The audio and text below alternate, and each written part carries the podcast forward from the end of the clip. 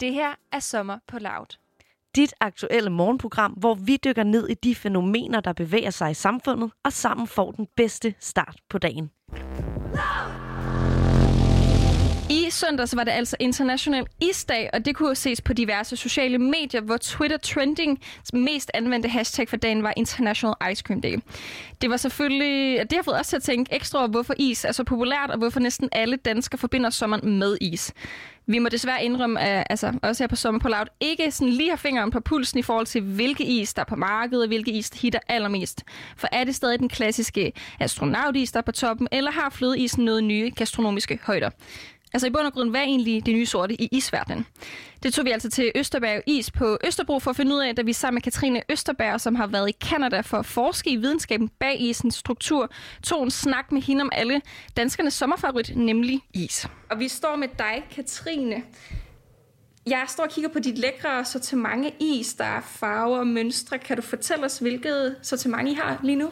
Ja, lige nu går vi jo lidt øh, i sommermode, så vi kan godt lide, at der er både noget friskt. Så vi har for eksempel solbær, vi har havtorn, hyldeblomst, nogle af de her meget friske sorbéer. Det er nogle af dem, der især hitter på de varme sommerdage.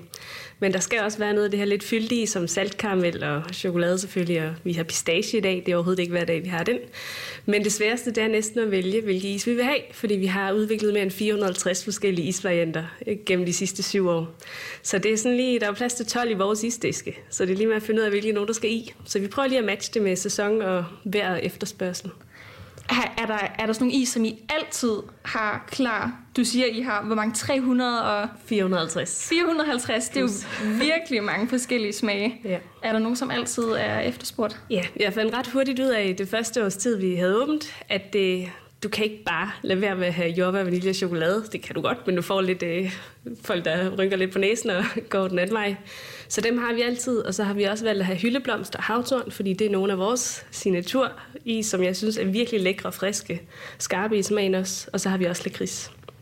Så det er vores faste seks. Ja. Er der forskel på, hvilke is folk gerne vil have i forhold til sæsonerne? Ja, det er jeg klar til ja til. Øhm, som sagt, når det er varmt, så vil vi gerne have noget, der er ret friskt. Vi sælger langt flere sorbeer om sommeren, end vi gør i ydersæsonen. Så forår og efterår, det hører lidt mere til de her med hjemmebagt brownie og nødeisen og chokolade, karamel, hvad det kunne være.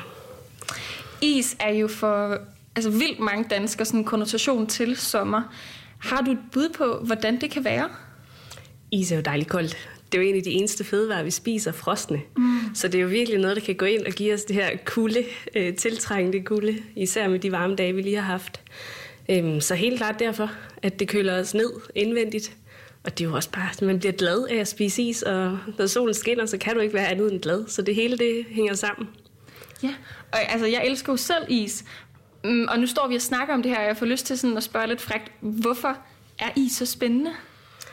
Is fandt jeg ud af, at jeg har studeret fødevarevidenskab, og fandt undervejs i studiet ud af, at det er en kæmpe videnskab, som jeg ikke rigtig havde tænkt over før. Jeg havde bare taget det for givet.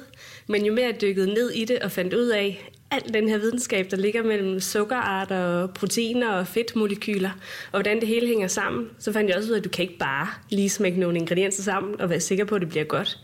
Så hele det der bjerg af viden, det var det, jeg synes var nørdet nok til, at jeg ville dykke ned i det og prøve at lave det, jeg synes er den bedste is, jeg overhovedet kunne. Mm.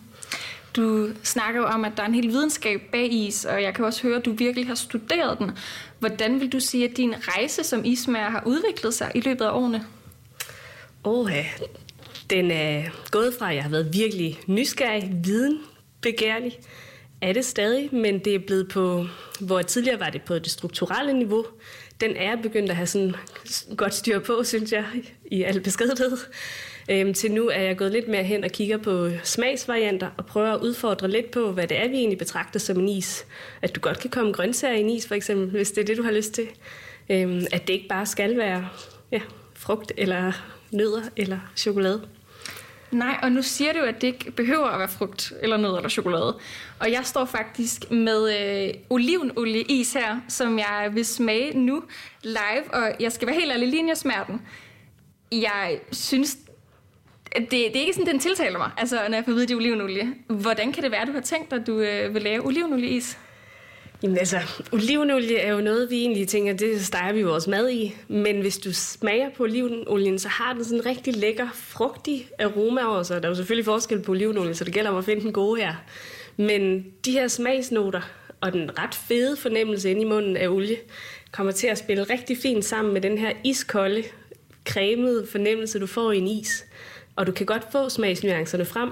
Det er lige et spil mellem, hvornår isen er smeltet ind i munden, og hvornår smagsmolekylerne kommer op, og mm. vi kan registrere dem. Så ja, sjov og ballade. Ja, det lyder jo godt. Nu skal jeg smage den her. Jeg står og... Mm. Det smager virkelig godt. Mm. Den er sådan helt cremet. Ja. Jeg lyder virkelig overrasket. Det er, altså, det er jeg også forveler. Jeg havde bare ikke forventet. Ej, den er sådan helt karamelagtig cremet. Ja.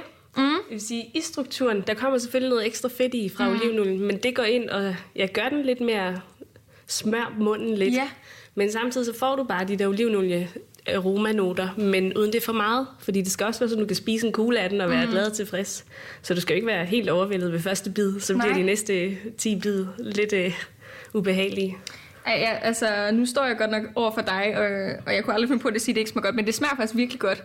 Og du har også øh, givet mig en kugle af noget andet. Hvad er det ellers, jeg står med i hånden her? Det er en havtorn sorbet, som øh, jeg synes vil matche den rigtig godt. Fordi den der lidt fede fornemmelse fra olivenolien, synes jeg har brug for sådan noget skarpt, frisk til lige at skære den her mundfornemmelse.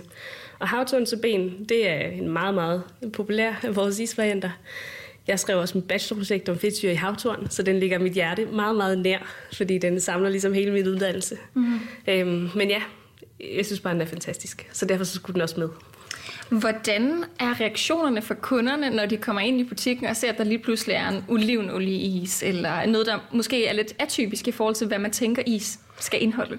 Jeg vil sige, størstedelen af vores kunder er nok blevet vant til det nu, fordi vi gør det ret tit. Øhm, vi bruger rigtig mange af de her eksotiske frugter, vi får med fra Vietnam, så vi introducerer vores kunder til soursop og tamarind og jackfrugt og durian og hvad vi ellers skal finde på. Og så en gang imellem, så tager vi lige noget avocado eller olivenolie og laver en is ud af det, og siger, det skal I lige prøve, fordi det kan faktisk godt smage godt. Det skal ikke bare være noget, du tænker i det salte køkken. Vi kan lige så godt prøve at introducere det her. Det lyder vildt interessant, og du har jo ret i det her med, at man godt kan tage et mere kunstnerisk perspektiv på is. Jeg bliver i hvert fald helt inspireret af det.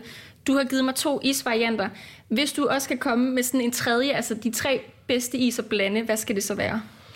Jamen, det kommer meget ind på, hvis det var den tredje isvariant til det her, så vil jeg næsten sige noget med lidt chokolade, øhm, eventuelt vores mørke chokolade sorbet. Den har også noget fylde, som kunne matche ret godt op med. Men det kommer virkelig an på, hvilke is du har valgt, øhm, og hvilken dag og hvilket humør. Så min yndlingsis den ene dag er ikke nødvendigvis det samme is, jeg vil have den anden dag. Hvis du skulle svare lige nu, din tre yndlings, hvad skulle det så være?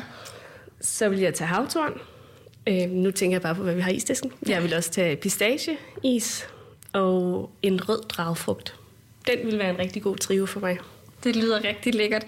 Katrine Østerberg, tusind tak for at gøre os lidt klogere på, hvad der hitter af is blandt sommerens varme tider her. Selv tak.